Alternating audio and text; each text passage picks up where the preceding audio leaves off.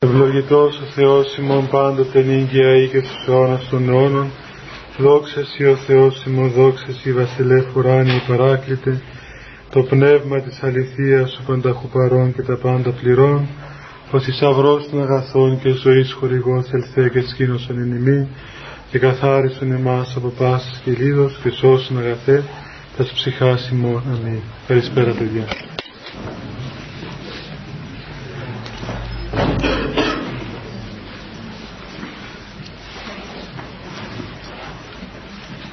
Την περασμένη φορά είχαμε μιλήσει για την πέμπτη εντολή του Θεού που αφορούσε τους γονείς μας και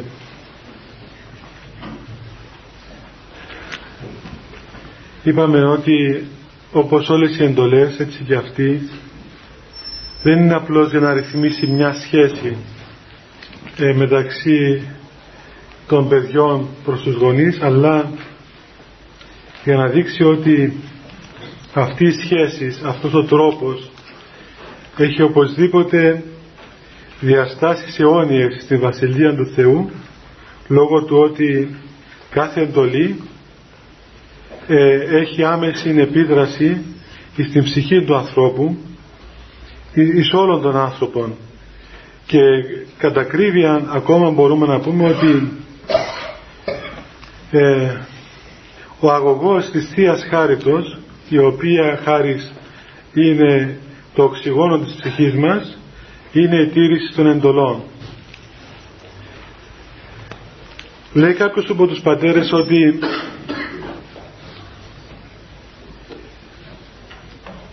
τόσο ο, ο Αδάμ όσο και ο διάβολος δεν αρνήθηκαν τον Θεό και έπεσαν δεν είπαν δηλαδή ότι δεν υπάρχει Θεός ή αρνούμαστε τον Θεό, αλλά παρέβησαν την εντολή του Θεού. Και άρα η παράβαση της εντολής και, κα, και κατά αντίθετον τρόπο η τήρηση της εντολής συνεπάγεται την άμεση κοινωνία μας με τον Θεό.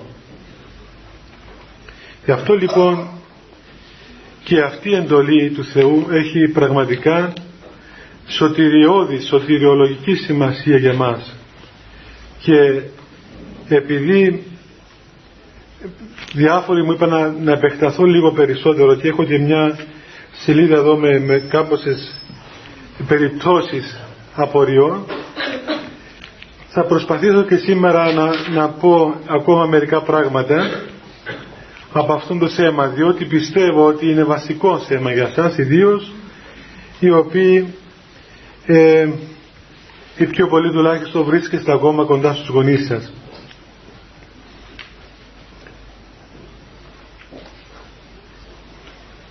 Λέει λοιπόν οι εξής, τις εξής απορίες αυτή, αυτή η κόλλη εδώ. Ε, είναι κάπου 8, 8 περιπτώσεις. Λοιπόν, τι κάνω όταν οι γονείς μου δεν με καταλαβαίνουν και δεν μπορώ να επικοινωνήσω μαζί τους; Δεύτερη, όταν αυτοί φιλονικούν και δεν μιλούν μεταξύ τους εγώ πρέπει να είμαι με τον ένα ή με τον άλλο. Όταν ο ένας έχει ψυχολογικά προβλήματα τι πρέπει να κάνω; Όταν αυτοί θέλουν από μένα κάτι και δεν μπορώ να το κάνω πώς πρέπει να αντιδράσω; Όταν θέλουν να χωρίσουν πώς το αντιμετωπίζω; Όταν εγώ θέλω κάτι που δικαιούμαι και δεν με αφήνουν και δεν με αφήνουν. Όταν νευριάζω εύκολα και τους βρίζω πώς το αντιμετωπίζω. Έχει και όγδο.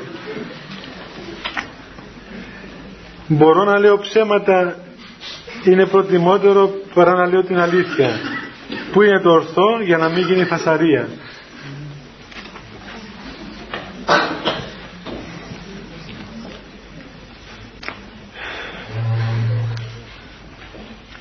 Πιάσουμε μια-μια.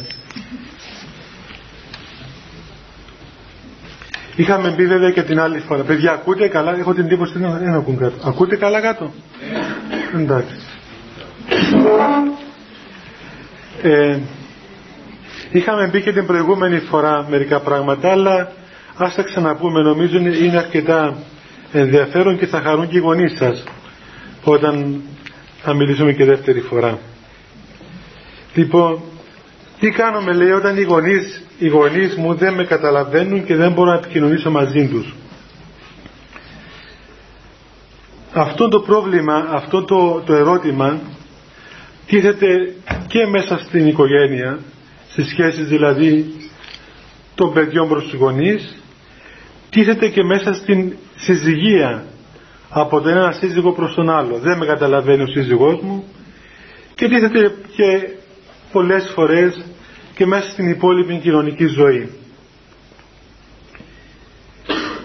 Ε, πρώτης όψεως φαίνεται ότι είναι κάπως δικαιολογημένο και ακόμα ότι ε, ο άνθρωπος ο οποίος δεν τον καταλαβαίνουν και δεν μπορεί να επικοινωνήσει υφίσταται μία αναδικία και αδικείται και ταλαιπωρείται και πάσχει.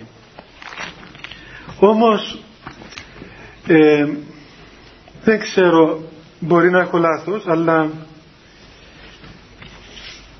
νομίζω ότι όταν δεν μπορούμε να επικοινωνήσουμε με έναν άνθρωπο τότε το πρόβλημα αρχίζει από εμάς τους ίδιους. Και αυτή η, η απέτηση ή η τάση ή η τρόποντινά η επιθυμία να μας καταλαβαίνουν οι άλλοι δεν είναι και τόσο πολύ υγιής.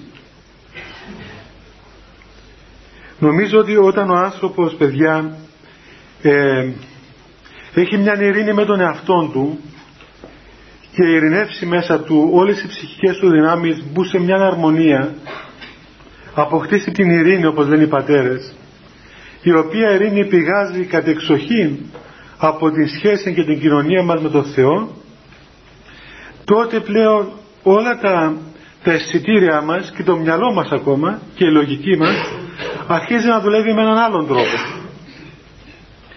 Και μαθαίνουμε να βλέπουμε τον άλλον άνθρωπο όπως είναι να το δεχόμαστε όπως είναι και να μην περιμένουμε πράγματα από αυτόν τα οποία δεν μπορεί να μας δώσει ή ακόμα δεν πρέπει να μας δώσει ή ακόμα και ό,τι όσο καλός και αν ήταν πάλι δεν θα μπορούσε να τα δώσει διότι είναι άνθρωπος. Και ένας άνθρωπος είναι πολύ φυσικό ότι έχει περιορισμένες δυνατότητες. Ό,τι και να κάνει δεν μπορεί να γίνει υπεράνθρωπος. Δεν μπορεί να προβλέπει τα πάντα δηλαδή. Δεν μπορεί να προβλέψει πάντοτε τι ανάγκες έχουμε εμείς. Ούτε μπορεί να, να μαντεύει κάθε φορά τι διαθέσεις έχουμε για να μας συμπεριφέρεται ανάλογα. Οπότε όταν λέμε ότι οι γονείς μου δεν με καταλαβαίνουν πρέπει να αντιστρέφουμε το ερώτημα και να λέμε ότι καλά εσύ καταλαβαίνεις τους γονείς σου. Προσπάθησε πρώτα εσύ να καταλάβεις τους γονείς σου. Άρχισε να σκέφτεσαι όπως σκέφτονται οι γονείς σου. Μπες στη θέση του γονιού σου και πες πώς σκέφτεται η μητέρα μου, πώς σκέφτεται ο πατέρας μου. Ανάλαβε πάνω σου δηλαδή όλη την ψυχοσύνθεση τους, την ψυχολογία τους, την νοοτροπία τους, την ηλικία τους, την, την πώς να πούμε, τη στάση τους απέναντί σου, ότι αυτή η γονή σου είναι δηλαδή ε, εσύ ε, κατάγεσαι από αυτούς, δεν μπορούν να σε διαγράψουν, δεν μπορούν να σε αρνηθούν, όσο και να το θέλουν όσο και δηλαδή ό,τι και να κάνουν δεν μπορούν να σε ξεχάσουν είναι αδύνατο πράγμα. Ό,τι και να κάνεις πάρε τη μια μάνα στα μεγαλύτερα ξέρω εγώ πανεπιστήμια του κόσμου να της κάνουν μαθήματα να ξεχάσει το παιδί της. Δεν μπορεί να το κάνει αυτό το πράγμα. Εκτός εάν αρρωστήσει ψυχικά δηλαδή διαστραφεί το μυαλό της όταν εκεί πλέον έχουμε αρρώστια διαστροφή. Αλλά υπό κανονικές συνθήκες είναι αδύνατο πράγμα να αρνηθεί τον εαυτό της. Ενώ όπως σας είχα πει και την προηγούμενη φορά, ένα παιδί ξεχνάει τους γονείς του. Έτσι, όταν εσείς γυρνάτε τη νύχτα έξω, θυμάστε τη μάνα σας; Τέτοιες σκέψεις πού να μπουν, ας πούμε, και να τη θυμηθεί κανένας στη βάση στην άκρη. Ε, ενώ η μάνα δεν μπορεί να ξεχάσει το παιδί της που λείπει από το σπίτι. Και δεν, δεν μπορεί ούτε να κοιμηθεί. Και έστω και όταν επιστρέφετε προσπαθείτε να την πείσετε ότι δεν έπρεπε να κάνεις έτσι και να με περιμένεις και ξέρω εγώ αυτή είναι αδύνατο να το, να το επιτύχει διότι δεν μπορεί να αλλάξει τον εαυτό της. Οπότε λοιπόν το 50% της, πώς να πούμε, της οδού προς, προς συνεννόηση με τους γονείς μας είναι να, να μπείτε εσείς στη θέση του γονιό σας. Να μάθετε να σκέφτεστε πώς σκέφτεται ο πατέρας σας και η μάνα σας. Και αύριο θα παντρευτείτε με το καλό να μάθετε να σκέφτεστε πώς σκέφτεται ο σύζυγός σας. Δηλαδή ο άντρας να σκέφτεται πώς σκέφτεται μια γυναίκα. Διότι εάν ένας άντρας δεν καταλάβει πώς σκέφτεται μια γυναίκα, πώς είναι η ψυχολογία της, πώς είναι η βιολογία της, πώς είναι ο, ο συναισθηματικός της κόσμος, δεν θα μπορέσει ποτέ να είναι ένας καλός σύζυγος.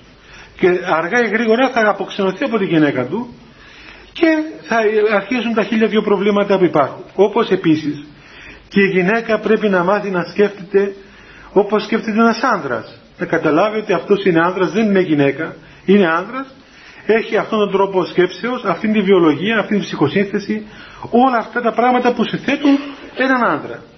Οπότε πρέπει ο ένας να καταλαβαίνει τον άλλο.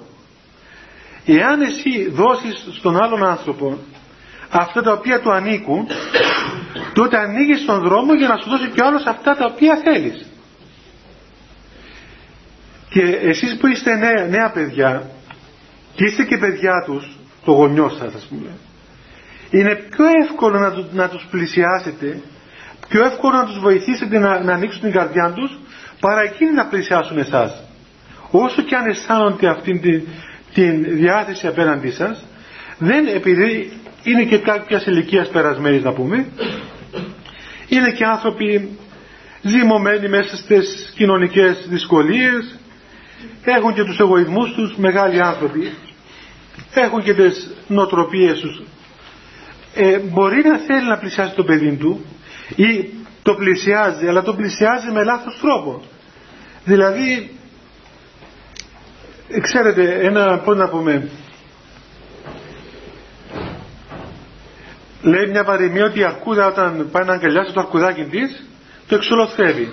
Από την πολύ της αγάπη το σφίγγει και το κάνει μαρμελάδα.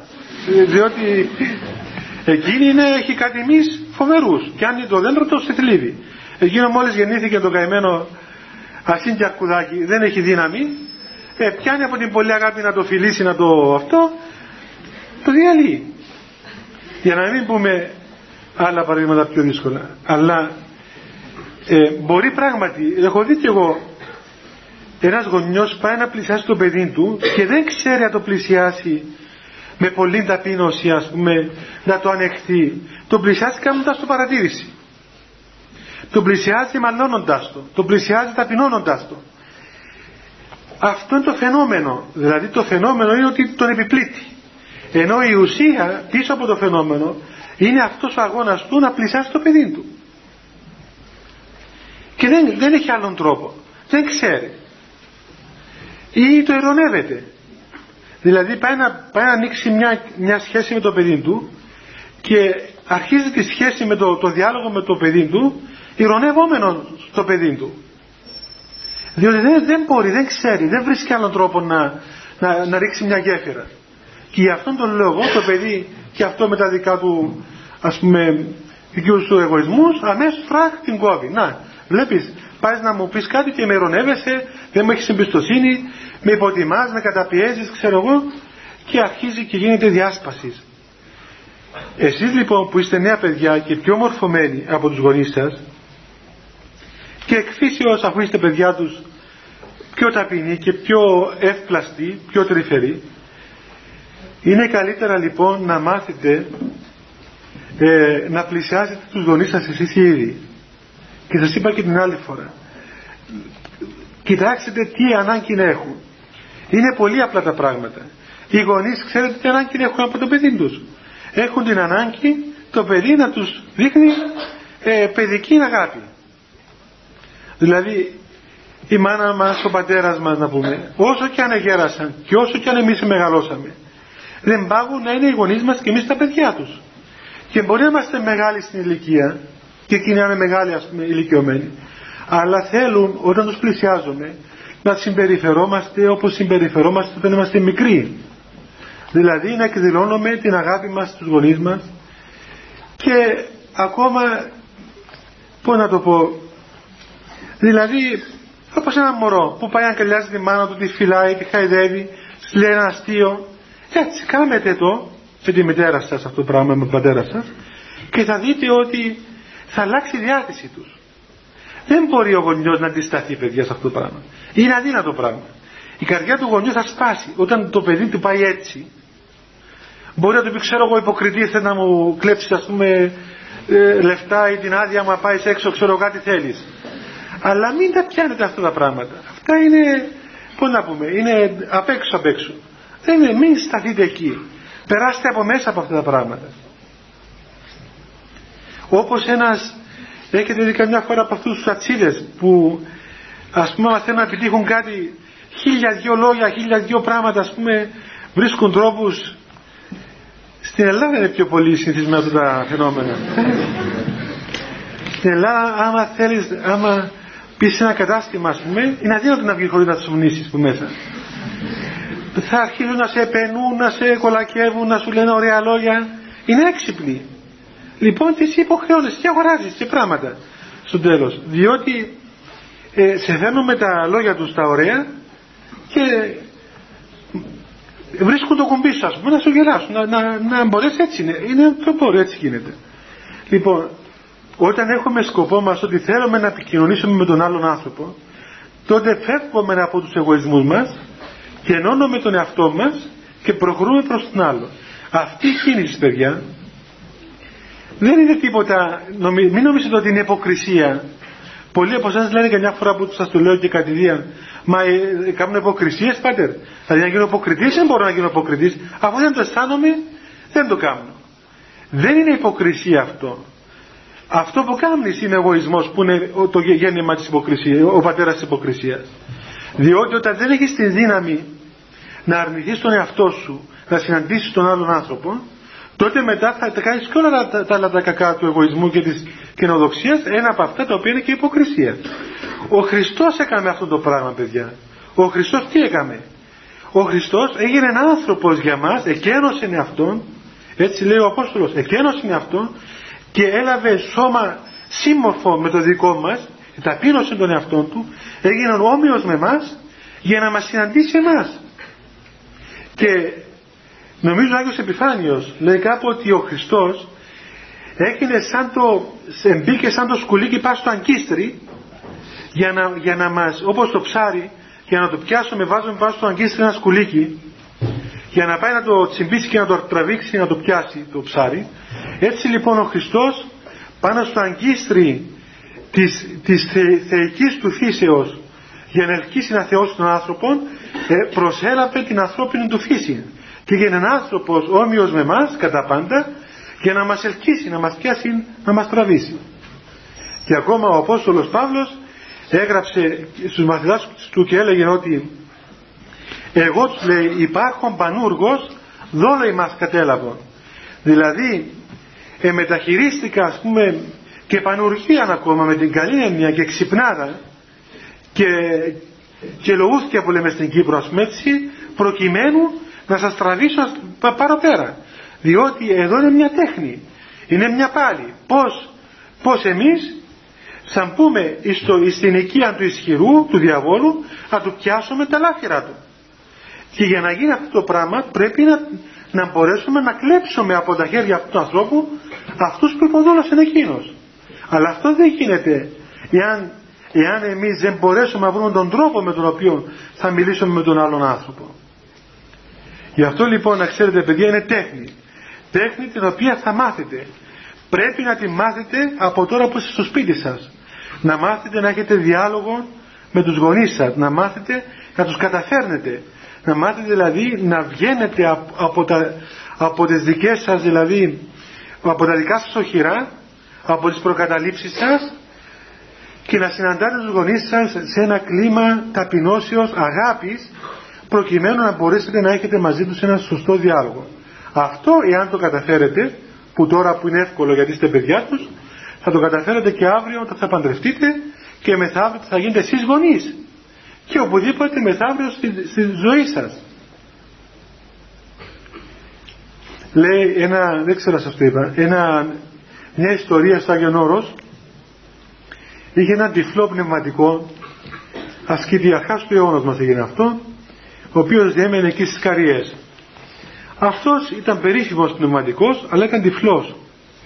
Και τότε στο Άγιον Όρος ασκήτευε ένας οικουμενικός πατριάρχης ο Ιωακήμ ο Τρίτος. Αυτός ο πατριάρχης ήταν έξυπνος, ισχυρός ε, καλός, καλός άνθρωπος αλλά άκαμπτος άνθρωπος. Και ισχυρογνώμονας οπότε τρεις φορές τον εκθρόνησαν και πήγαινε στο Άγιον Όρος, το κοίτευε, μετά τα βρίσκαν σκούρα τον ξανάφερναν, το ξανάβγαζαν, το ξανάφερναν τρεις φορές. Τον έβγαλαν και τον έβαλαν, πατριάρχη. Αλλά ήταν ασκητικός και ερχόταν στο Άγιον Όρος να, να ασκητεύσει. Οπότε όταν είδε τον πνευματικό αυτόν, τον γέροντα, τον μεγάλο, τον, τον περιβόητο, του λέει, πήγε εκεί, ο γέροντας τυφλός. Δεν κατάλαβε ποιος ήταν. Του λέει, γέροντα, θέλω να έρθω να εξομολογηθώ. Ε, του λέει, πού είναι αυτή να εξομολογηθείς τώρα εσύ, πέρανε πουθενά αλλού. Όχι, του λέει, θέλω να έρθω κοντά σου να εξομολογηθώ. Λέει, δεν μπορείς να έρθεις κοντά μου, δεν γίνεται, δεν με βρίσκεις. Όχι, του λέει, να μου πεις που με έτσι να βρω το καλύβα σου να Δεν με βρίσκεις, του λέει, και να με βρεις δεν θα μπορείς να πεις στο καλύβα μου έτσι. Λέει, γιατί να μην μπορείς να πω. Δεν μπορεί να πεις, του λέει, η πόρτα μου είναι πολύ χαμηλή εμένα, δεν μπορείς να πεις. Λέει, θα σκύψω και θα μπω. Αν έσκυβε εσάς και στο θρόνο σου το απαντάς ο σοφός πνευματικός. Λοιπόν και έλυσε το πρόβλημα του Πατριάρχη. Δηλαδή εάν, εάν δεν μάθει ο άνθρωπος παιδιά στη ζωή του να, να μπορεί πραγματικά έτσι να έχει μια ευληγησία που είναι δείγμα ταπεινώσεως δεν μπορεί να τα βγάλει πέρα. Θα δημιουργήσει ρήγματα θα δημιουργήσει προβλήματα. Και μετά το έτη χειρότερο ποιον είναι; Ότι πάντα θα το φταίουν οι άλλοι Πάντοτε οι άλλοι. Πάντοτε οι άλλοι δεν τον καταλαβαίνουν, δεν τον αγαπούν, ε, δεν, ε, δεν αναγνωρίζουν την προσφορά του. Αυτός είναι, θυσιάζεται για όλους και κανένας δεν θυσιάζεται για αυτόν. Όπως ακούω και εγώ καμιά φορά που έρχονται οι γυναίκες στην εξομολόγηση και λένε ότι ε, καμιά δεν ήρθε να μου πει, καμιά ήρθε ένας δυο τέλος πάντων. Λέει εγώ πάτερ ε, δεν μιλώ της γειτόνισσάς μου, την αγαπώ βέβαια, δεν έχω τίποτα μαζί της, αλλά καλημέρα δεν της λέω. Ναι. Και ούτε και, και εγώ τίποτα δεν της έχω πει, τίποτα δεν της έχω κάνει, εκείνης στα καλά καθόμενα από μόνη της. Καλά. Όλο οι καλές γειτόνισε έρχονται. Οι κακές που πάνε. Δεν ήρθε μια κακή γειτόνισσα μου πει, εγώ ξέρω από την κακία μου, έκανα την άλλη να μου μιλά. Πάντα οι αθώες, αθώες όλες ε, αθώες οι απέναντι ας πούμε κάτι έχουν, φθονούν τους κάνουν μάγια ξέρω εγώ διάφορα πράγματα.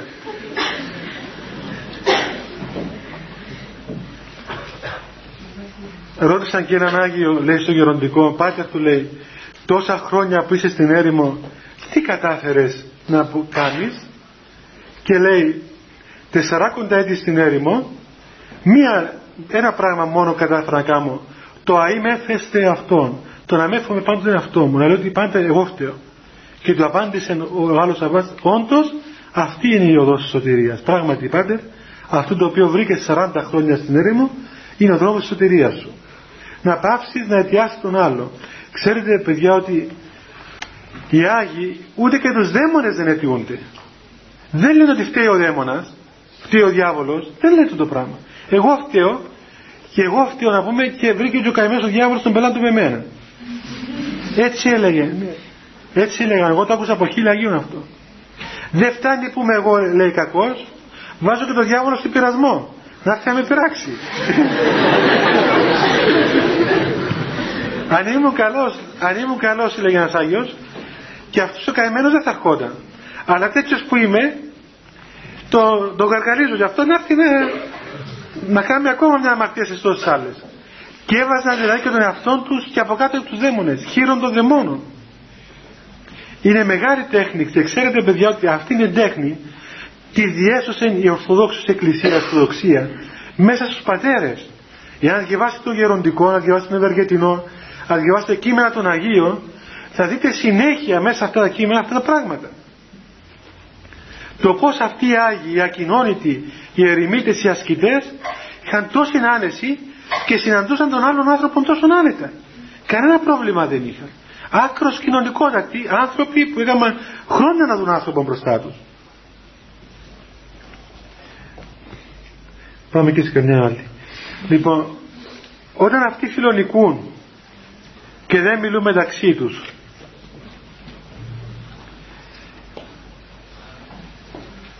Ελάτε, ελάτε λίγο πιο, πιο ελά, ελά, ελάτε εσείς μπροστά μπροστά για να Έλα ρε πάνω, ελάτε.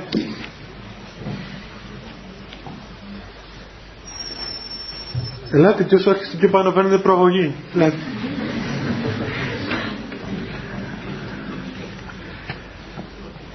Εντάξει. Είναι γεγονός παιδιά ότι είναι τραύμα να ζει κανείς σε μια οικογένεια που δεν μιλούν οι γονείς τους ή ακόμα ας το πούμε και αυτό που λέει και άλλη ερώτηση όταν έχουν ψυχολογικά προβλήματα έχουν ελαττώματα ή και το άλλο που λέει η πέμπτη ερώτηση όταν ας πούμε έχουν μεταξύ τους διάσταση.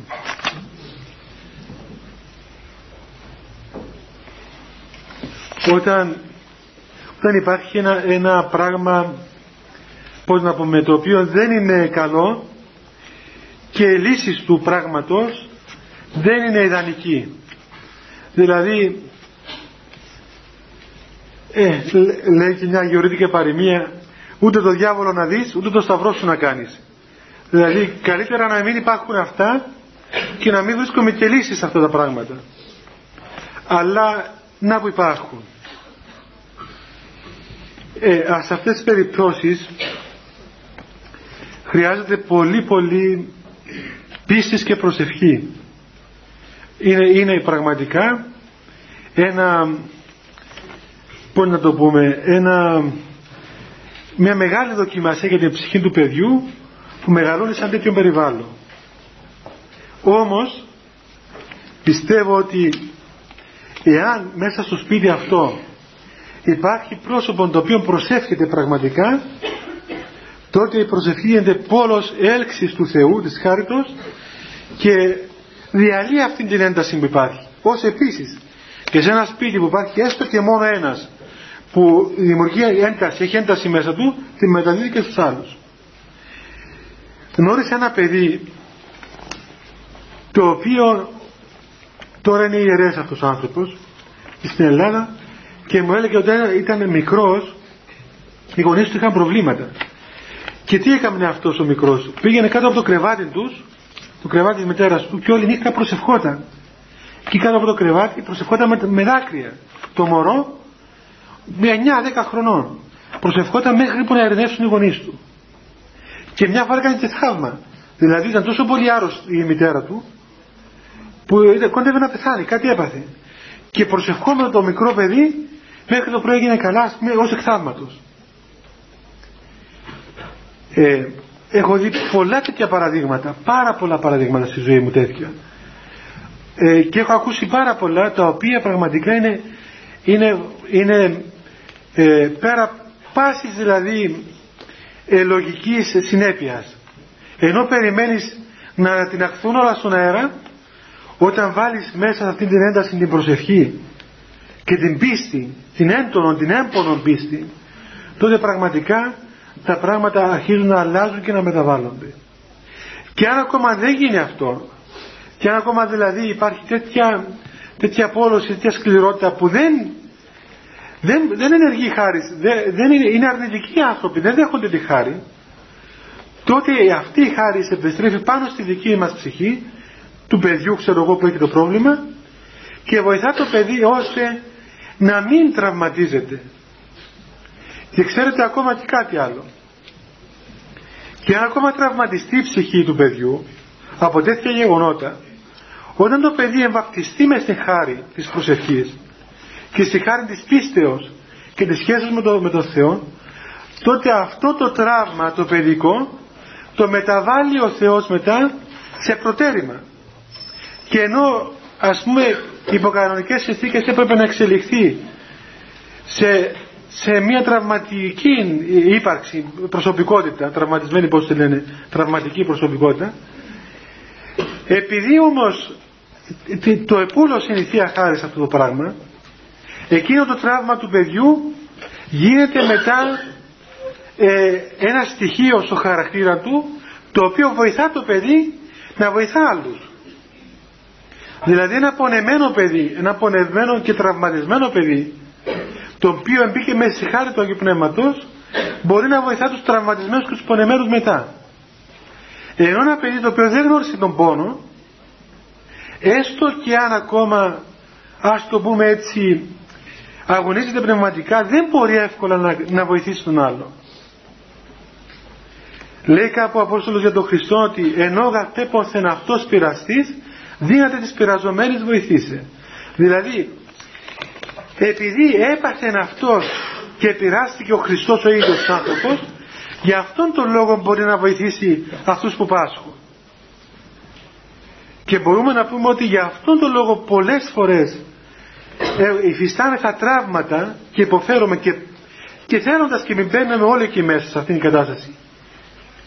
Και μετά μας δίδει ο Θεός πραγματικά με την χάρη τη δυνατότητα όταν ε, επουλωθεί το τραύμα το προσωπικό να μπορέσουμε και εμείς να βοηθήσουμε και να στηρίξουμε τους άλλους. Θυμάστε ο Χριστός όταν ο Απόστολος Πέτρος τον αρνήθηκε μετά όταν τον το συγχώρησε ο Χριστός του είπε ότι και εσύ του λέει επιστρέψα στήριξον τον αδερφό σου. Τώρα που κατάλαβες τι σημαίνει μετάνοια, τι σημαίνει πτώσεις και ανάστασης και ανόρθωσης και πώς είναι η δική μας πλαχνή απέναντί σου τώρα, τώρα λοιπόν πήγαινε να βοηθήσεις και εσύ άλλους να στηρίξεις άλλους. Αφού έπαθες πρώτα και μετά. Και ακόμα να πούμε ότι καμιά φορά ξέρετε ο ίδιος ο Θεός ας το πω έτσι αν και κατά, κατά κυριολεξία τολμηρό αλλά θα το πω ο ίδιος ο Θεός μας αφήνει να πέσουμε κάτω να σπάσουμε τα μούτρα μας να τραυματιστούμε να πληγωθούμε και να αμαρτήσουμε ακόμα μερικές φορές προκειμένου να συντρίψει τη σκληρότητα της καρδίας μας ώστε να αποκτήσουμε ελεήμονα καρδία και έσπλαχνον στον πόνο και στην αμαρτία του άλλου ανθρώπου. Κάποιος Άγιος ρώτησε λέει γιατί ο Χριστός άφησε τον Πέτρο να τον αρνηθεί; Ε, ήταν κρίμα ο Πέτρος καημένος, πρώτος Απόστολος. Ε, πώς δεν τον εφύλαξε ο Θεός; Και απαντάται ο Πέτρος είχε τέτοια ορμητικότητα πίστεως, ο χαρακτήρας του, που εάν δεν έπαθεν εκείνη την τρικλοποδιά να πέσει να αρνηθεί τον Χριστό τότε λόγω του, του ζέοντος χαρακτήρος του δεν θα μπορούσε να καταλάβει τους ανθρώπους μετά δηλαδή θα ήταν τόσο αυστηρός μαζί τους θα ήταν τόσο απόλυτος επειδή ήταν απόλυτος ο ίδιος τον εαυτόν του και δεν θα μπορούσε να, να, να συγκατεύει να καταλάβει ότι ο άλλος άνθρωπος δεν είναι σαν και αυτόν δεν είναι όλοι σαν τον Πέτρο αλλά είναι άνθρωποι αδύνατοι Λοιπόν τον άφησε ο Θεός, έπεσε, κατάλαβε τι σημαίνει άνθρωπος ή στον εαυτό του και μετά κατάλαβε και τους υπόλοιπους ανθρώπους και έτσι μόνο μπόρεσε να τους στηρίξει πραγματικά.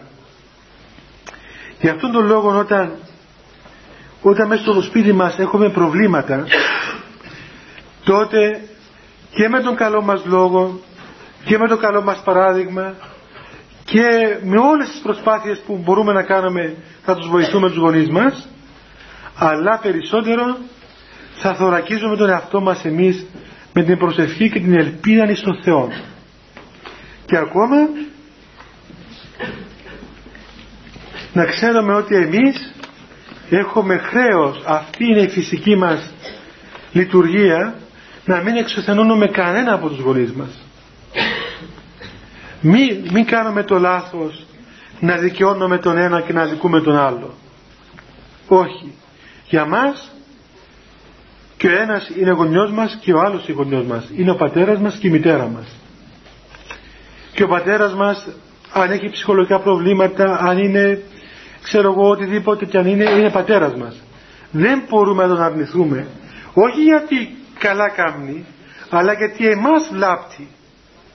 Δηλαδή ένα παιδί το οποίο απορρίπτει το, το γονιό του δεν βλάφτει το γονιό του μόνο βλάφτει τον εαυτό του διαστρέφει τον εαυτό του το παιδί έχει ανάγκη να έχει υλική σχέση προς τους γονείς του όχι μόνο οι γονείς του γιατί διότι η ψυχή του ανθρώπου έχει αρμονία μέσα παιδιά και αν χαθεί αυτή η αρμονία τότε μετά αρχίζουν άλλα πράγματα. Αρχίζουν να, να, αρχίζει να εκδηλώνεται άρρωστα. Αρχίζουν αρρώστιες, στερήσεις, κενά, συμπλέγματα χίλια δυο πράγματα. Γι' αυτό είναι μεγάλη υπόθεση ο άνθρωπος να έχει μία ισορροπία και αρμονία και γι' αυτόν τον λόγο είναι και μεγάλη ευθύνη και μεγάλη θυσία να είσαι γονιός.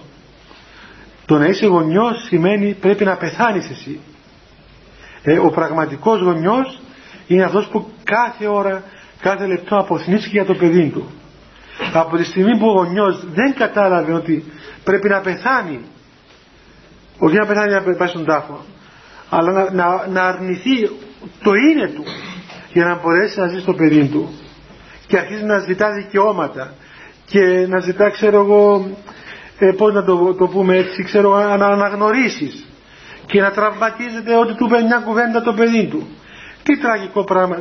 Να βλέπεις γονείς του είπε μια κουβέντα το παιδί το γιος του η κόρη του ξέρω εγώ.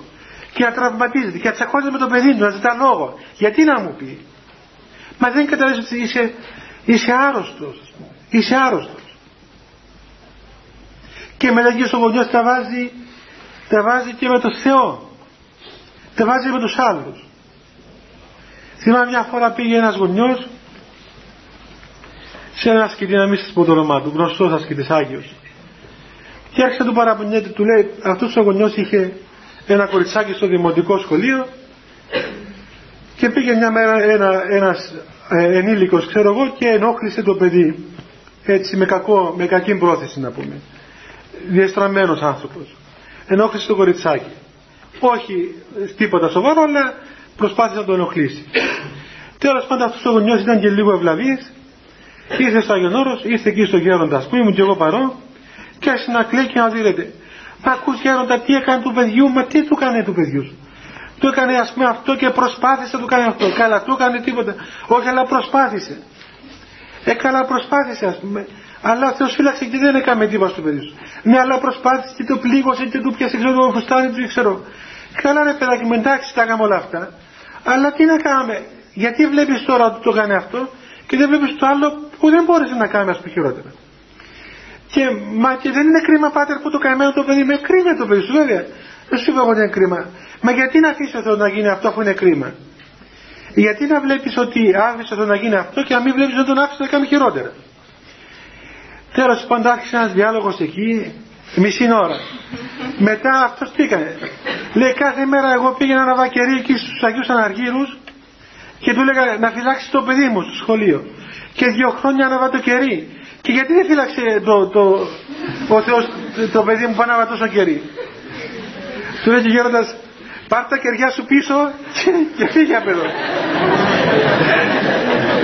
Πήγαινε πάρε δυο κιλά κερί τα, τα τελειώσαμε ας πούμε αυτή είναι η ιστορία. Διότι αν με το κερί ας πούμε έχεις τόσα απαιτήσεις εσύ αντί να ευχαριστείς το Θεό δηλαδή για το μη χειρότερο έπιασες το πρώτο και έμεινες εκεί κόλλησες εκεί και μαθαίνει ο άνθρωπος μετά να μην ευχαριστείτε με τίποτα δεν βλέπει την ευεργεσία του Θεού σε τίποτα και αν δεν μάθει να μην, αν μάθει ο άνθρωπος να μην ευγνωμονεί τον Θεό, να μην ευχαριστείτε.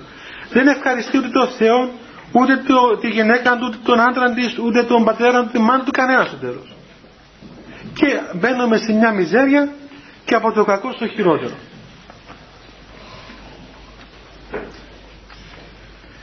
Ναι, όταν αυτοί θέλουν κάτι λέει από μένα και δεν μπορώ να το κάνω είναι γεγονός ότι πολλές φορές πολλοί γονείς, ίσως οι πιο πολλοί γονείς δυστυχώς και στην Κύπρο ζητούν πολλά πράγματα από τα παιδιά τους. Γιατί και αυτοί οι καημένοι ήταν παιδιά άλλων γονιών. Και τους πιάνεις αυτή η μανία τώρα. Τη μανία μετά ιδιαίτερα. Κατάλαβες είναι σαν τη σαν τη στρατονομία που, που στέκουν έξω από το φροντιστήριο μόλις βγει το παιδί χράπ να το αρπάξει να το βάλει μέσα να πάει να μάθει πιάνο. Βγαίνει από το πιάνο το αρπάει κατευθείαν μέσα να πάει να κάνει κολύμπι βγαίνει από το κολύμπι Δηλαδή, τα τρέλαναν τα παιδιά. Τα τρέλαναν. Τρελοί γονείς δηλαδή. Εκεί έχουν άγχος. Έχουν άγχος. Έχουν άγχος αυτοί. Λοιπόν και από το άγχος το πολύ που έχουν κάνουν και αγχωτικά παιδιά. Και σας είπα και την άλλη φορά τι έγινε εκεί. Απαιτήσεις, απαιτήσεις συνέχεια. Τα στρεμώγουν, τα στραγγαλίζουν. Εντάξει, όταν είναι μικρό το παιδί, τέλος πάντων, εκών άκων απαγάγεται, πάει από φροντιστήριο σε φροντιστήριο. Αν μεγαλώσει, αν καταλάβετε για το καλό του τέλος πάντων τα φροντιστήρια, πάει κουτσά στραβά. Μετά τι γίνεται, μετά όταν, όταν στα άλλα όλα ας πούμε έχει καλές σχέσεις και έχει ισορροπία το παιδί μέσα του πνευματική ισορροπία. Και μάθει να τους αγαπά σωστά. Και να ξέρει να τους, να τους τιμά όπως λέει η εντολή του Θεού τότε μπορεί να τους αρνηθεί και σωστά ξέρετε. Μπορεί να αρνηθεί στο γονιό του πράγματι. Και ίσως μερικές φορές πρέπει να αρνηθεί. Εάν υπάρχουν πράγματα που πρέπει να τα αρνηθεί. Μπορεί να τα αρνηθεί μπορεί να τους λυπήσει μπορεί να μην συγκατατεθεί σε αυτά που λένε αλλά θα το κάνει με πολύ καλόν τρόπο. Ένα απλό παράδειγμα. Μια κοπέλα παραδείγματος χάρη αγαπάει ένα παιδί και θέλει να το παντρευτεί.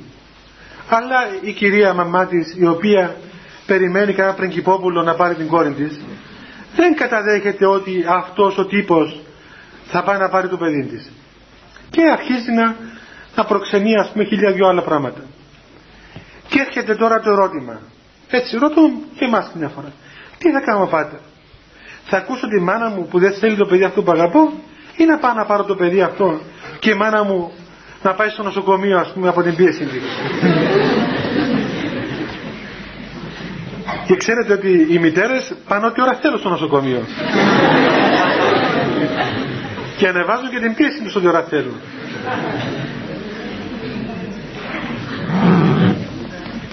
ποια είναι η απάντηση η απάντηση είναι ότι θα ακούσεις τη μάνα σου τι θα σου πει. Θα την αφήσει να σου πει όλα όσα έχει. Με πολύ σοβαρότητα. Θα τα σκεφτείς πολύ καλά. Και μια και δυο και τρεις και τέσσερις και πέντε. Εάν όμως ζεις ότι αυτά τα πράγματα δεν στέκουν είτε από παραπληροφόρηση της μητέρας σου είτε από το ότι έχει μεγάλη ιδέα να πούμε τροποντινά για σένα κτλ. Ή ακόμα ότι εσύ δεν μπορείς να αγαπήσεις και που θέλει, αφού αγαπάς άλλο. Τότε θα της εξηγήσεις ότι αυτό το πράγμα αγαπημένη μου μητέρα δεν γίνεται. Και οφείλεις να προχωρήσεις να κάνεις αυτό το οποίο σου επιβάλλει η συνείδησή σου αυτή τη στιγμή έχεις μια όριμη ηλικία. Διότι αυτά τα πράγματα έχουν και όρια. Έτσι και δεν καταργείται η προσωπικότητα του ανθρώπου έστω και αν είναι παιδί του πατέρα του ή της μάνας του. Δεν μπορεί ένας, ένας γονιός να καταργήσει την, την ελευθερία της προσωπικότητάς του. Αυτή τη στιγμή ο Θεός ε, μας έδωσε την ελευθερία και τη σέβεται. Και ο Θεός σου δίνει το δικαίωμα να τον αρνηθείς. Άσχετα αν θα πληρώσεις συνέπειες. Αλλά έχεις το δικαίωμα να τον αρνηθείς.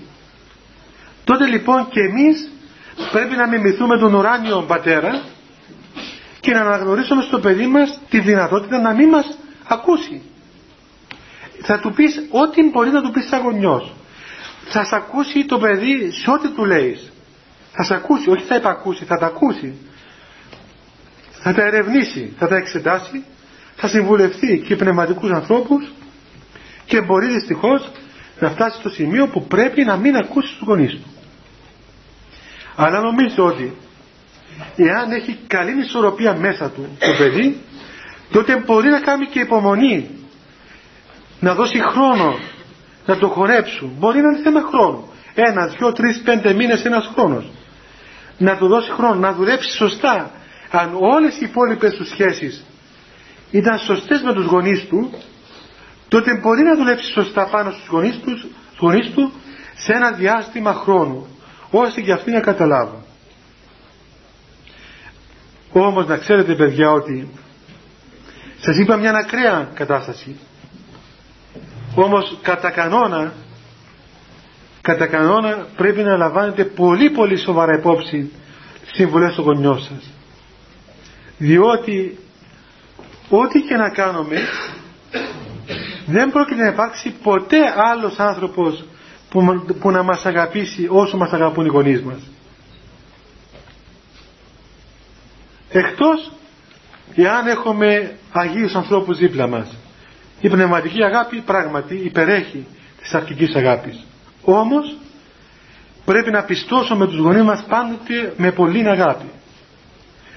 Το ξέρω και το καταλαβαίνω και είμαι θύμα πολλών γονιών εγώ προσωπικά διότι μέσα σε αυτήν την πολλή αγάπη νοθεύονται πολλά πράγματα. Και αρρωστημένες ιδέες και προκαταλήψεις και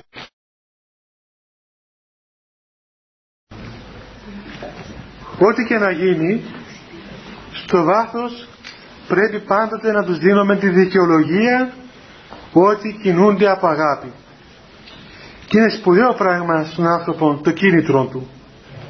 Άλλο πράγμα η κακοήθεια άλλο πράγμα η αγάπη μπορεί να μας επενεί και να μας κάνει τα θελήματά μας αλλά δεν τα κάνει επειδή μας αγαπά. Έστω και να μας αρέσει. Τα κάνει γιατί έχει κακό λογισμό κα, κακιά κίνητρα. Ενώ άλλος μπορεί να μας μαλώνει και να μας αντιστρατεύεται και να μας θλίβει αλλά τον δικαιολογούμε γιατί το κάνει από αγάπη έτσι έστω και ένα ποσοστό δικαιολογίας πάντοτε στους γονείς πρέπει να δίνουμε όμως σας είπα και την άλλη φορά υπάρχουν περιπτώσεις που δυστυχώς έρχεται και σε σύγκρουση το θέλημα του Θεού με το θέλημα των γονιών μας. Εκεί δεν μπορούμε να κάνουμε πίσω. Εκεί δεν χωράει συμβιβασμός. γιατί; Διότι από το Θεό και κάτω όλα τα πράγματα έχουν μια, μια θέση. Ο Θεός είναι το απόλυτο και το ανώτατο το άκρος εφετών, το ανώτατο από το Θεό και κάτω αξιολογούνται όλα τα άλλα. Ακόμα και η αγάπη μας προς τον πλησίο δεν έχει νόημα εάν δεν ξεκινάει από την αγάπη προς τον Θεό και πολλές φορές η αγάπη προς τους γονείς ή η, αγάπη των γονιών προς τα παιδιά έγινε αιτία αιώνιας καταστροφής και των παιδιών και των γονιών. Ενώ η πρόσκαιρη έχθρα. Η πρόσκαιρη έχθρα και ιδίως να γίνεται για τον Θεό να ξέρετε ότι έχει ευεργετικά αποτελέσματα. Μπορεί να φωνάξει μπορεί να αντιδράσει, μπορεί να κλάψει μπορεί να απειλήσει, μπορεί να κάνει χίλια δυο. Αλλά θα έρθει η ώρα επειδή αυτό γίνεται για τον Θεό που θα ενεργήσει μέσα του αυτή η αντίδραση κατά ευεργετικών τρόπο. Και έκλαψε, φώναξε αντέδρασε έβαλε ξέρω εγώ απειλές αυτά αλλά ήρθε η ώρα που έσπασε η αντίσταση. Και όλη εκείνη η μανία κατέληξε σε νίκη του Θεού μέσα στη ψυχή του ανθρώπου εκείνου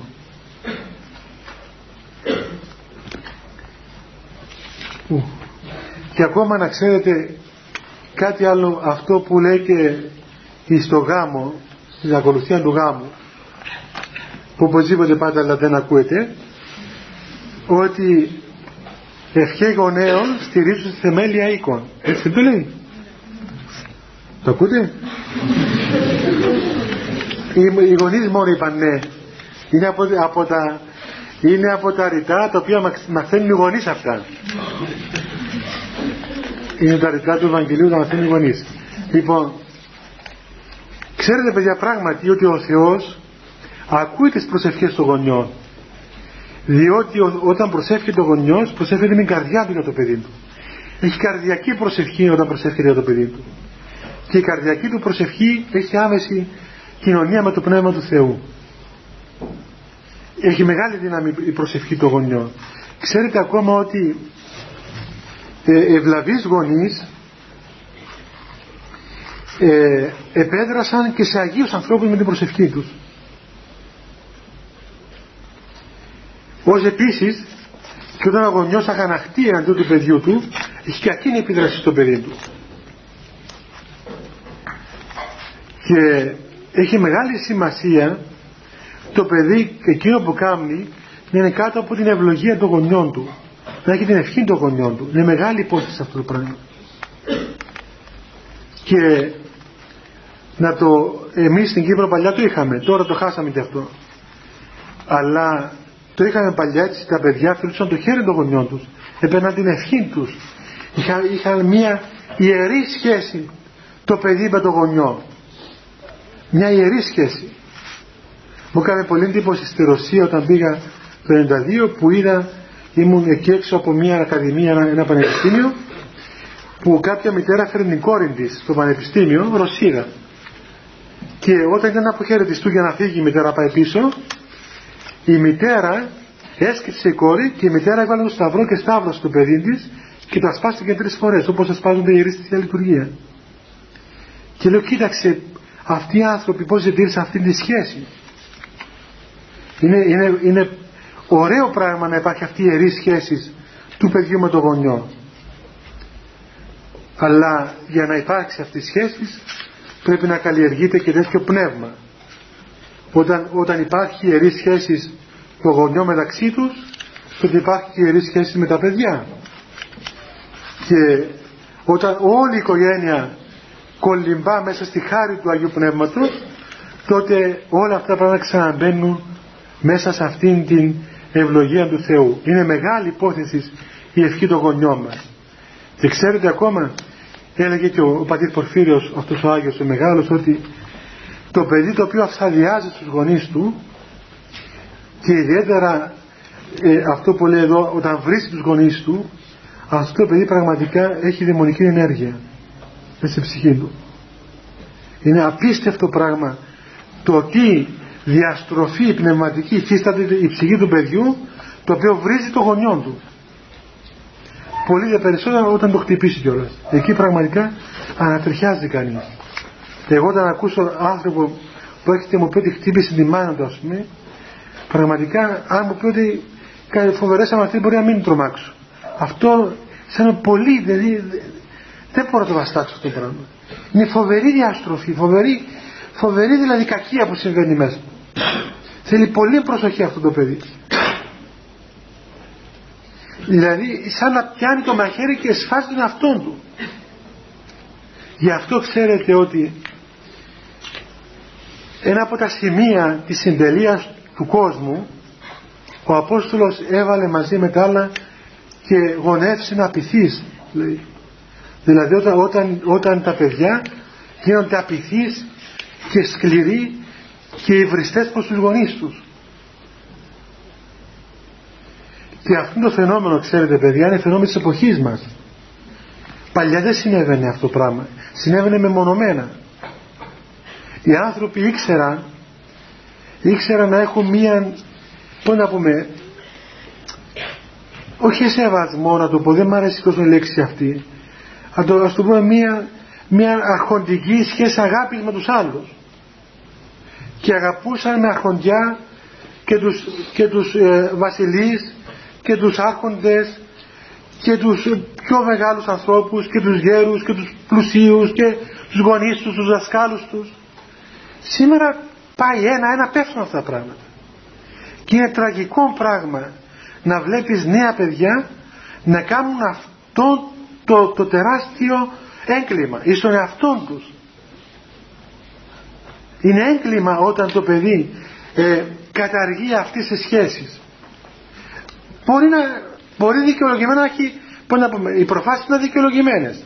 Να πει ότι ο πατέρας με η μάνα μου ας πούμε δεν είναι στα καλά τους ο δάσκαλος μου ας πούμε δεν είναι στα καλά του. Λέει πράγματα αυτά με, με αδίκησε ξέρω χίλια και πράγματα ο ένας ο άλλος οποιοδήποτε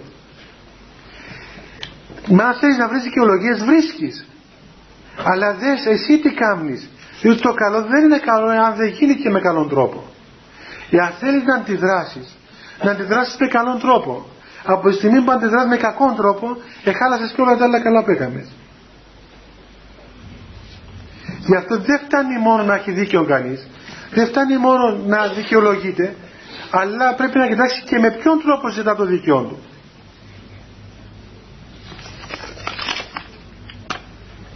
Και να πούμε και το τελευταίο γιατί σήμερα ε, όταν λέγει να πει ψέματα, εάν εάν είναι ανάγκη να πει ψέματα. Καλύτερα να μην λέει ψέματα. Έτσι. Ούτε εγώ θα σας πω να λέτε ψέματα. Αλλά το ψέμα είναι ψέμα με κακοήθεια. Καμιά φορά να πούμε ότι υπάρχουν και ψέματα τα οποία επιβάλλονται. Με ποια έννοια. Παραδείγματος χάρη.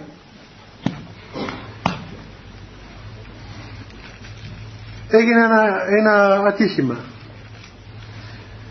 Και πρέπει πάντα το πεις στην οικογένεια εκεί. Τι θα πάνε να πεις. Καλησπέρα σας ας πούμε. Η οικογένεια σας εξολοσφέρθηκε. Έχει ο άλλος καρκίνο. Φαντάσου τώρα γιατρός να το πεις, ξέρεις, λοιπόν είναι πάρα πολύ, αλλά έχεις καρκίνο. Πάει ο άνθρωπος, τον εδιέλυσε. Θα αρχίσει σιγά σιγά να του πει αυτό το πράγμα. Δηλαδή θα, θα το κάνει με καλόν τρόπο. Λέει και μια, και μια ιστορία ότι ένας τον καιρό της ουρκοκρατίας πήγε να χωρίσει με γυναίκα του, πήγε στο, στο Χότσα, ξέρω εγώ στον Καδί πώς το λέγανε. Αυτό. Του λέει τι να χωρίσεις με γυναίκα σου, του λέει δυστυχώς είναι πολύ ειλικρινής. Ε, λέει, κάνει έτσι πολύ ειλικρινής και θέλει να χωρίσεις. Ε, λέει, δεν, δεν, δεν την αντέχω, δεν την χωρίσω. λοιπόν, έλεγε κάτι εδώ να δούμε, να σου δώσω χαρτί, πρέπει να την εξετάσω. Μόλις πάει εκεί, λέει, πά, τι κάνει, λέει, στραβοκα, στραβοκαδί του λέει. Πράγματι, αυτός είχε, είχε λίδωρα τα μάτια του. Ε, λέει, πάνε, λέει, της αξίζει και ο διατζήγιο. ε, η ειλικρίνεια δεν είναι ειλικρίνεια να πάει να κατασκοτώσει τον άλλον άνθρωπο, παιδί. Δηλαδή φαντάσου τώρα ας πούμε, να, να, να πεις του άλλου κάτι που, εσύ, που το βλέπεις εσύ. Ε, να, να σου πούνε εσένα να δούμε πρώτα. Ας σε πιάσουμε εσένα να σου πούμε την ειλικρίνεια όλοι περί τι αισθανόμαστε εμείς για σένα. Και τώρα να μας πεις εσύ τι αισθάνεσαι για μας και να δούμε τι θα βγει μετά. Διαβάζαμε αυτές τις μέρες στο μοναστήρι στην τράπεζα ένα, ένα γεγονός το οποίο περιγράφει ο Άγιος Εφρέμος Σύρο. Λέει ότι σε ένα μοναστήρι κάποιοι μοναχοί πήγαν να, πήγαν να θερήσουν και ήταν μια ομάδα που θα πήγαιναν να θερήσουν. Το, ε, το ένα από τους μοναχούς του έπεσε πυρετός και ενώ ξεκίνησε να πάνε ότι δεν μπορώ να πάω, έχω πυρετό πολύ και πέστρεψε στο δωμάτιο. Οι άλλοι πήγαν να ξαναθερίζουν. Εκεί που θέριζε ήταν αδύνατοι άνθρωποι και τους έπιασαν οι λογισμοί όπως λέμε και εμείς στην καλοκαιρική ορολογία και αυτός τώρα πήγε να κοιμηθεί, δεν ήρθε να μας βοηθήσει, εμείς τους ενόμαστε εδώ, ξέρω εγώ αυτά. Τους έπνιξαν οι λογισμοί εκεί, που του λένε ενός, πάνε πέτω γρήγορα να έρθει εδώ, να βοηθήσει. Εντάξει, είναι ευλογημένο, πήγαινε εκείνος. Ήταν ενάρετος όμως, είχε και διάκριση. Πάει, του λέει, πάτερ, με έστειλαν οι αδελφοί που θερίζουν, να δω πώς, πώς διάγεις, είσαι καλά, Λέει ναι, λέει, έχουν πολύ ανησυχία για σένα. Και από τη θλίψη τους δεν μπορούν να κάνουν και καλά το έργο τους, διότι ο νους τους είναι κοντά σε σένα που σκέφτονται ότι ενώ εκείνοι ας πούμε είναι υγιείς και δουλεύουν, εσύ ο καημένος ταλαιπωρείσαι και, και υποφέρεις. Λέει εκείνος, κοίταξε τι καρδία έχουν αυτοί, αυτοί λέει, δεν είναι άνθρωποι, είναι άγγελοι. Διότι ενώ εγώ τους άφησα ας πούμε και, και δουλεύουν αυτοί, και εγώ κοιμούμαι εδώ και τέλος πάντων οικονομώ αυτού με και δεν ταλαιπωρούνται μες στον ήλιο. Δεν είναι άνθρωποι αυτοί, είναι άγγελοι. Λοιπόν, θα σηκωστώ λέει να πάω να τους συναντήσω. Τρέχει αυτός μπροστά για να μην γίνει φασαρία. Πάνω λέει, ο αδερφός λέει, του είπα λέει και με τα χαράς λέει, μόλις άκουσε, λυπήθηκε και λέει, αλήθεια, εθλίψα τους αδερφούς, θα πάω να τους ζητήσω συγγνώμη. Έστω και αν είμαι τιμοθάνατο και πράγματι λέει, είναι μέχρι θανάτου αλλά σηκώστηκε κουτσά κουτσά να έρθει να σας βάλει μετά να σας πει συγγνώμη και να πεθάνει. Και λέει όχι να πεθάνει ας πούμε και να μας πει και συγγνώμη, σηκώστε αυτοί να τρέξουν να πάνε να τους συναντήσουν και μόλις συναντήθηκαν πήγε να μιλήσει ένας, του λέει μην πεις τίποτα ας πούμε. Λέει όχι εσείς να μην πείτε τίποτα λέει. Ούτε ο ένας είπε ούτε ο άλλος και ευράβευσε ο Θεός λέει ευράβευσε ο Θεός τη διάκριση του αδελφού εάν πήγαινε του λέει ότι ξέρεις με έστειλα να σου πω σηκώ γρήγορα πάνω να την Θα λένε και εκείνος ότι Να πάω να θερήσω, όχι δεν θα πάω ούτε τώρα ούτε ποτέ. Πάντα πράγματα. Γι' αυτό λοιπόν όταν έχουμε πνευματική οριμότητα παιδιά, τότε χειριζόμαστε και πνευματικά τα πράγματα. Έτσι. Και βλέπουμε και πνευματικά και έχουμε και καλούς χειρισμούς. Γι' αυτό είναι ανάγκη ο άνθρωπος να αρχίσει να μπαίνει μέσα στην ισορροπία. Αν μπει στην ισορροπία τότε βρίσκει λύσεις σε όλα τα προβλήματα. Διότι δεν υπάρχουν αδιέξοδα για τον Θεό, επομένως ούτε και για τον πνευματικό άνθρωπο. Είναι 9 η ώρα. Θέλετε να πείτε τίποτα;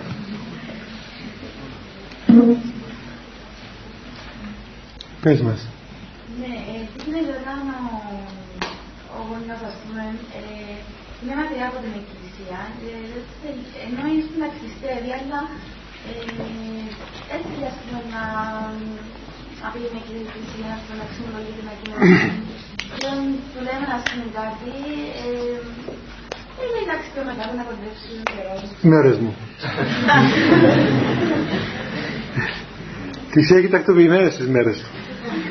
Του ε, ό,τι γίνεται όταν ο γονιός υποτίθεται στην εκκλησία και το παιδί είναι μακριά. Ο καλός τρόπος, το καλό παράδειγμα, η καλή συμπεριφορά τα καλά λόγια και η προσευχή βοηθούν τον άλλον άνθρωπο. Όπως και ένας γονιός ο οποίος τάχανε της εκκλησίας και θέλει να φέρει τα παιδιά του με το ζόρι μέσα στην εκκλησία και δεν έχει καλό παράδειγμα και ας πούμε κάνει το παιδί μια ταξία και του λέει στάσου να πάω να κοινωνήσω και να αυτό μετά σε τακτοποιήσω. Κατάλαβες; Τι κακό παράδειγμα του δίνει. Δηλαδή πριν να κοινωνήσει δεν μπορεί να τον μαλώσει μήπως και χάσει την κοινωνία. Αλλά του τάζει όμως. Τώρα να πάω να κοινωνήσω και να έρθω σε, σε πιάσω ξύλο. Το ίδιο πράγμα και το παιδί. Εντάξει, του πες μια, δύο, τρεις, πέντε, δέκα. Δεν το δέχεται. Σεβαστό. Ζήσε εσύ πνευματικά, όμορφα, ωραία. Και το φως αν τη σκοτία φαίνει. Το φως φαίνεται παιδί μου δεν κρύβεται. Και να έρθει η ώρα που και αυτή με το καλό παράδειγμα τα καλά λόγια και την προσευχή να καταλάβουν. Δεν πρέπει να μας αχώνει η σωτηρία των άλλων. Αυτό είναι δουλειά του Θεού. Ε, δεν, δεν, είναι, ε, δεν είμαστε εμείς που σταυρωθήκαμε για τους γονείς μας. Ο Θεός σταυρώθηκε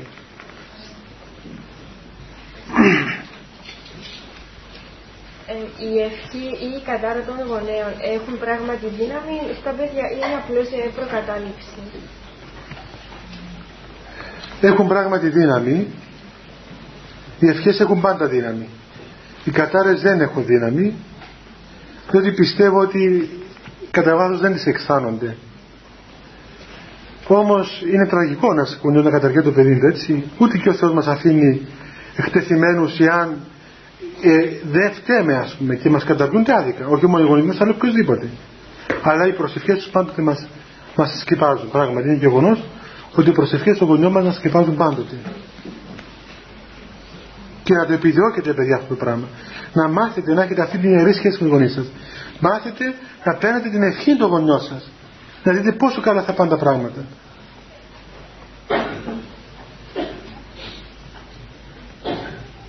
ναι θέμα που παίρνουμε αυτό το επίπεδο στα ψέμα πραγματικά, δηλαδή πρέπει να το ξενολογηθεί ή εφόσον είχε σαν... Αυτό που είπε; Ε, μα κοίταξε, εάν ο Θεός ήταν χωροφύλακας τον έπαιρνε οπωσδήποτε. Αλλά ο Θεός έχει μυαλό πιο πολύ από εμάς και ξέρει ας πούμε ότι αυτό δεν είναι ψέμα. Ήταν μια οικονομία των πραγμάτων για να οδηγήσει τα πράγματα στη λύση. Δεν είναι ένα ψέμα αυτό. Διότι το ψέμα πηγάζει από κακοήθεια έτσι Καλά, δεν μου λέτε παιδιά την 1η Απρίλη έχετε μάθημα, όχι να μου πείτε ψέματα όμως. Είναι 1η Απριλιά. Ε, έχουν; Δηλαδή δεν έχετε; Ε, δεν έχετε μάθημα, δεν έχετε ομιλία. Και τι θα σας κάνω, αφού 25 του Μάρτη της Παναγίας πάλι δεν έχετε. Τι είναι; Α, ε, καλά, τρίτη, ναι. Λοιπόν, επόμενη φορά θα είναι στη 2 του Απρίλη, πρώτη, ε, ημέρα τρίτη. Εντάξει; Και εξομολόγησης και ομιλία, αλλά να ξέρετε ότι είναι η τελευταία μέρα για εξομολόγηση και η ομιλία πριν το Πάσχα. Να κάνουμε προσευχή παιδιά και να φύγω. Χριστέ το φως του αληθινών, το φωτίζον και αγιάζον πάντα άνθρωπον, ερχόμενον εις τον κόσμο, σημειωθείτε σε εμάς το φως του προσώπου σου, είναι αυτό ψώμεσα φως του απρόσφων και κατεύθυνον, τα διαβήματα ημών προς εργασία των οντολών σου, πρεσβείες της Παναχάντου του Μητρός και πάντως των Αγίων Αμήν. Διευχών των Αγίων Πατέρων ημών, Κύριε Ιησού Χριστέ ο Θεός, ελέησον ημάς αμήν. Καλό βράδυ παιδιά και στις 2 του Απρίλη ημέρα τρίτη έτσι θυμάστε.